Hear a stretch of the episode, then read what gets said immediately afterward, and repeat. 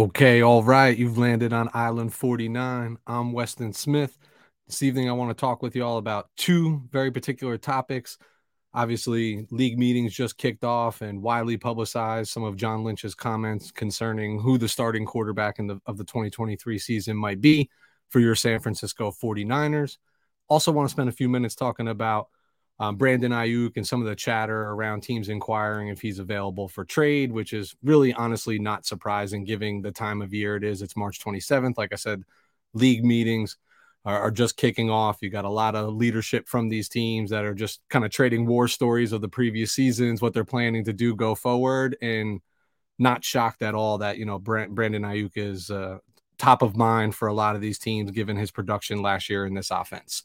So no intro video uh, this morning, uh, this evening, I want to jump right into it, and I'm going to start with the the most popular topic, which is related to the quarterback. So John Lynch, I'm paraphrasing here, but in some capacity, basically came out and said, with the way that Brock played at the end of the 2022 season, he's probably in the the leader in the clubhouse to be the starter in the 2023 season a lot of conjecture around this. A lot of people upset saying, hey, we're not even giving Trey a chance. Like the experiment might be over before it's even started. So, what, what can we read into about this? First, I want to go back to my previous statement. It's it's March 27th, right? The league, the season doesn't kick off until uh, September, first week of September um, this year. So, a lot can happen from now till then. The draft hasn't even taken place. But should we really be shocked by those comments in any capacity? Barring that UCL injury in the NFC Championship game, based on his play and Trey being injured, hard to argue that Brock probably wasn't going to be the starting quarterback going into the season. Obviously, that injury flips the script a little bit and makes you have to reconsider, you know, what's taking place and, and who's on your roster. Here's what we do know we do know that Brock just had successful UCL surgery. We know he's at this point probably 10 ish weeks away from even being able to throw a football. So, what everything we're doing is projecting what that recovery timeline is going to be somewhere around the neighborhood of six months. But you have no barometer for this, right? The UCL is typically a baseball injury, right? Leads to Tommy John surgery, not consistent with NFL quarterbacks and their throwing motion. So we really have no precedent on how he's going to actually recover. But let's just say according to plan. 12 weeks post surgery, he starts throwing the football. Um, after that, it's going to be time. You know, he's got to get his body in shape. He's got to um, be ready to go. So the reality of him participating in a full training camp, unlikely. The reality of him being ready to go at the start of the season, probably even more unlikely. So, really hard to say this is Brock Purdy's team, in my opinion. I think what John Lynch did there was show support um, around that quarterback and the performance. But again, it is March 27th. We haven't even seen the draft take place just yet. When we get closer to the season in training camp, that's when we should be really focused in on this scenario. How I see it as of today, it is still Trey Lance's QB1 to start the season, specifically going into training camp. I would say, unless he implodes or gets injured in training camp, then maybe you're going to hear more about Sam Darnold. And in, part of imploding is can Sam outperform him and steal reps from him in camp while Brock is still recovering? Yeah, I mean, it's likely, but I think the wheels are in motion to say that Trey is QB one, and then the competition really begins when Trey, um, when Brock Purdy comes back from injury, and depending upon how Trey is performing. Now, based on those that sentiment from John Lynch, I think it's very safe to assume that Trey's leash is rather short. But here's what I want you all to stop and think about for just a moment. And shout out to Marco Martinez, who's been calling this out on on Twitter all night, and he is not wrong. This is something that I think a lot of us um, have been keen to or or focused in on. Is John Lynch tells a different story than when Kyle Shanahan is sitting next to him. When Kyle Shanahan is sitting next to him, anytime John Lynch is going to speak or finishes a statement, he kind of looks at Shanahan and is like, Hey, Kyle, did I say the right things? Did I say the wrong things? Etc. I, I still can't help but think that Trey Lance is Kyle's guy. Like, and we got really fortunate that Mr. Irrelevant performed really well and way beyond expectations. So much so that nobody saw that coming, right? So now you have a, a, a totally different conundrum, but a good problem to have going into the offseason prior to that injury.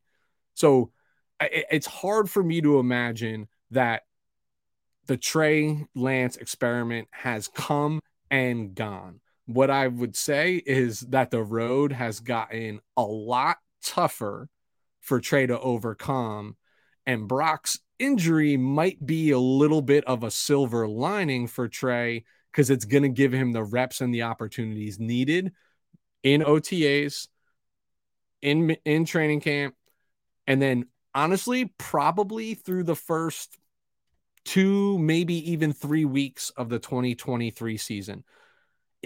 I heard John Lynch loud and clear talking about Brock. We see Brock as the future, etc. I, I, I don't argue with that. I'm not disagreeing with that. He very well could be. But if you really believe that, with an injury that you don't have much background on, in the sense of like, hey, like look at all these recovery times. Like it's not like an ACL where we understand where they're coming back from. Uh, it, it's just not a common injury in the NFL. If that's your future, are you really just rushing him right in with no real training camp under his belt, no reps, uh, no rhythm, etc., and just say, "Hey, go out there and figure it out on the field"? With this roster, I don't think that bodes well for him. Give him the opportunity to bide his time, feel comfortable, get healthy, and then maybe see what's up based on how Trey is performing. I think why I wanted to jump on tonight and kind of record, and I want to put this out there to get all of your sentiment and all of your feedback related to this is it is still so early in the offseason that unless you are the Kansas City Chiefs, the Buffalo Bills, the Cincinnati Bengals, you know, teams that you know who your quarterback is barring injury, you're not really coming out and saying, "Hey, on March 27th, it this is my this is my QB1 to start." Like that that rhetoric just doesn't make a ton of sense because there's still so many things that can happen. Now, I'll play the politician with you for a minute and and kind of comfortably cover my rear in the sense of like the draft's about a month away. You never know what could happen. Somebody could knock on your door, maybe make an enticing offer for you on Trey, and, and maybe you say, okay, let's move on. That can all happen. But where we sit today, I feel pretty confident that that's not going to happen. I also feel confident in saying that I'm not putting much stock into what John is saying, John Lynch is saying, other than just continued praise for a job well done for Brock Purdy at the end of the season. Let's for, not forget what team we root for here, right? This is also the same team and the same leadership that after five games in 2017 made Jimmy Garoppolo one of the highest paid quarterbacks in the NFL. And then for the next four and a half, five seasons, all we have had is a quarterback controversy. That and all we would hear about is that Jimmy's holding back this offense. Kyle can't do anything with Jimmy. Put anybody else in there. You know, some of which is true, some of which is complete garbage. Um, you know, Jimmy is competent. You know, he's not the worst quarterback in the league, and he and he's far better than than some of the other pick of the litter, if you will. But it's hard for me to really actually believe that this team has a plan around who's under center. I think the people are there um, that they'd like to go forward with, but I don't think there's a a finite plan because there's too much unknown. Is there enough body of work around Brock Purdy? No. Is there enough Brock uh, body of work around Trey Lance? No. Is there enough body of work around Sam Darnold? Probably, but are you thrilled with what he's done, you know, in his other stops in the NFL? No right? So like I, I think I do believe that they believe in their personnel that they have here, but there's just still so much that needs to shake out that to sit here and wave your wand and say this is our quarterback going into next season, you just can't. You know, Brock played great, but he's there by chance. And he took advantage of that and he should be rewarded for that 100%. You know, but should we penalize Trey because he just couldn't stay on the, you know, a couple bad breaks and just hasn't been in stay, able to stay on the field? And he basically had the equivalent of a red shirt year. And then when his, it was his turn to play, week two, just a bad break, right? Like no pun intended, but a bad break. Um, and he had to sit out the season. And but this happens in the NFL, right? Next man up. We hear it all the time. Next man up, next man up. Don't be ready for your opportunity. Prepare like you're the starter because you never know when you will will be. All those mantras that you hear. I'm just saying the jury's still out. There's still way too much time from now until the start of the season for you to come out and say Brock or Trey is QB1. From my lens, where I sit, based on Brock's injury, the timetable to recovery, I think it is more than fair and, and comfortable to assume that Trey Lance is your starting quarterback Q1, barring something catastrophic like a trade. Um, and I did mention earlier the potential of implosion that kind of lowers your confidence in him if he's the guy. But we you you can't you can't sit here unless you're in that locker room and tell me he is the guy or he isn't the guy. There's just not enough tape to to to see, right? I mean, everything that we get to see as fans and even some of the media personnel about how Trey carries himself and how he engages and interacts with his team, what's there not to love about him?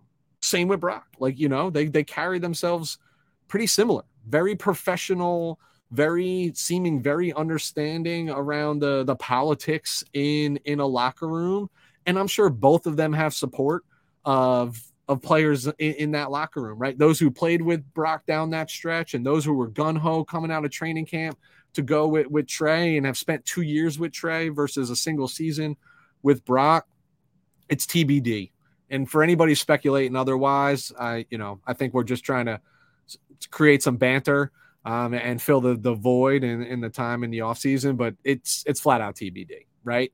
Um, last point that I'll make related to this is when Brock comes back healthy and has gotten some reps, even just practice, right? And showing that, hey, there's no lingering soreness or tiredness in the arm or in the elbow or whatever it might be. Yeah, then based on the way he played, it should be a quarterback controversy. It should be an open competition. Um, and Trey's leash, unfortunately, probably should be short, right? We always talk about it. I talk about it on the We're Talking Football podcast all the time. The best ability is availability. And so far, Trey has been unavailable when needed. That has to be a, a knock of some sorts. But we, he, this is his window of opportunity. If he does not take advantage of this, and it's week three, and all of a sudden you see Brock in the starting lineup, yeah, the experiment's over it, it's over, right? It, it's Brock and whomever else go forward, and they're going to cut their losses and move on for Trey beyond the 2023 season. Still might hang on to him, have a viable backup, etc. But the moment is now for him. He needs to be a leader in OTAs, present, active. He's got to build camaraderie in that locker room and get some of these players behind him and see how that lends itself into training camp. And then he's got to keep that train rolling and moving forward. I'm getting a little flustered myself when I see, you know, some of these talking heads like not even mentioning Trey when they're just like, it's Brock. And if Brock can't be there, then it's going to be Sam Darnold. No, like I'm going back to the Jim Harbaugh mantra of like iron sharp sharpens iron. Like you heard Christian Watson talk about it related to Trey Lance about competition and understanding that you always want to be competing for your job. You never want to be complacent. You want to be pushed by the best. Teams say it all the time to be the best, you got to beat the best. We don't want a weakened squad. We want to play the best team so that when we come out on top, there is no excuse and a definitive answer around who's the best. Players are no different. They don't want their job handed to them, but this is this is Trey's opportunity, and this is might be the last opportunity, and that's going to be post draft into OTA. Well, OTAs actually start before the draft, so OTAs into mini camp and then training camp. And, you know, he's got to take advantage of this opportunity because it might be the last one he gets. So, definitely curious to hear your thoughts and your sentiment around this. So, please, um, I'm to post this video. Please leave comments, um, rip me apart. Let me know what you agree with, what you disagree with. I want to keep this an, an open banter. I just mentioned it is the off season.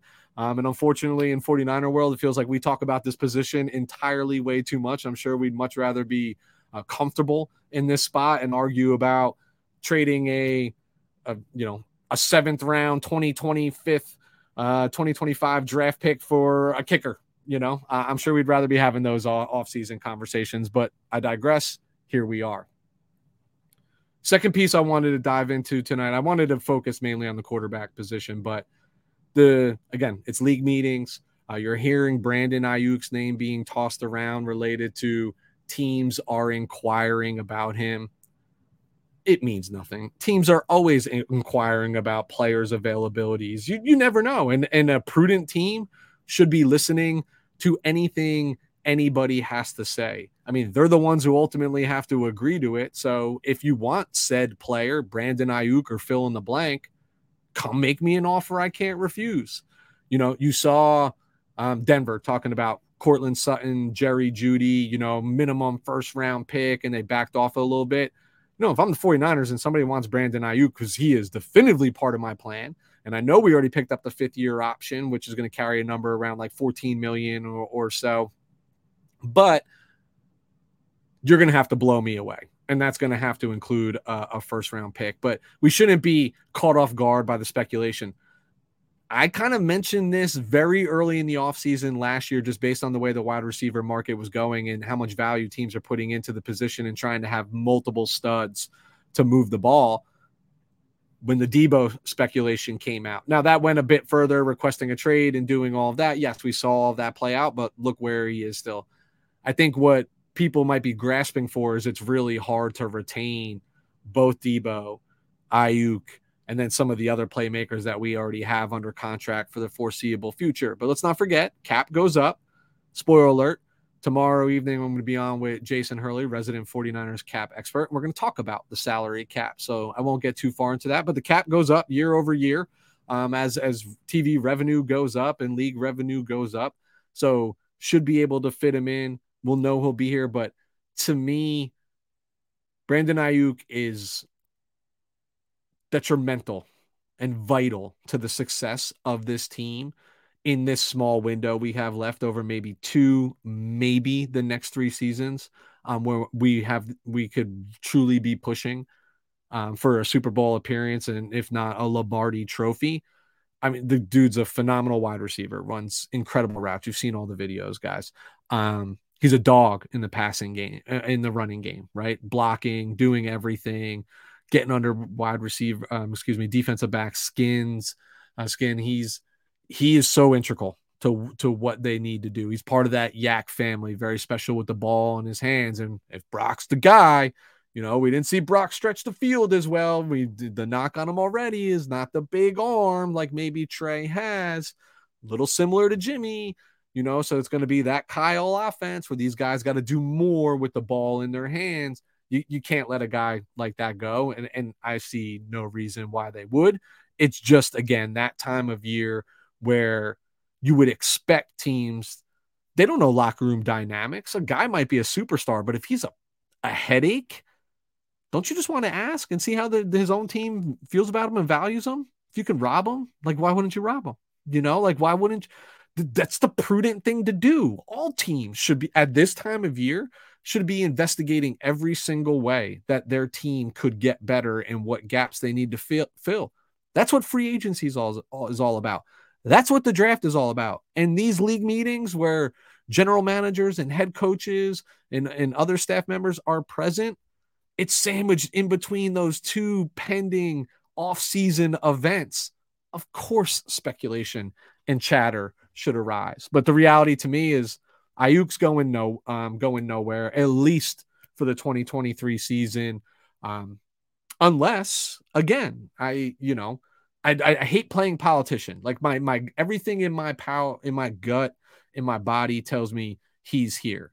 But never say never, you know, you somebody might call and make that offer that you're like, geez, Luis, how do I say no to that? You know, if it gets me an opportunity to better myself in a in a, in a dire position of need, like maybe you know, I mean, this will never happen. But let's say you did pick up the, you don't know what your quarterback position is going to look like. You did pick up the phone, kick the tires on Lamar, and you call over to Baltimore, and they're like, you know, we want number eleven as part of that package. Like, okay, you know what I mean? Like, let's talk about that, that sort of thing. So whatever. It's a it's such a fun time um, of, of the season. I know we're always looking for fodder and ways to to fill the time, and one little thing gets said, and the world's imploding and crashing down and we need to investigate it and everybody's going to talk to about it till we're blue in the face myself included uh, but i love being part of it i love having these conversations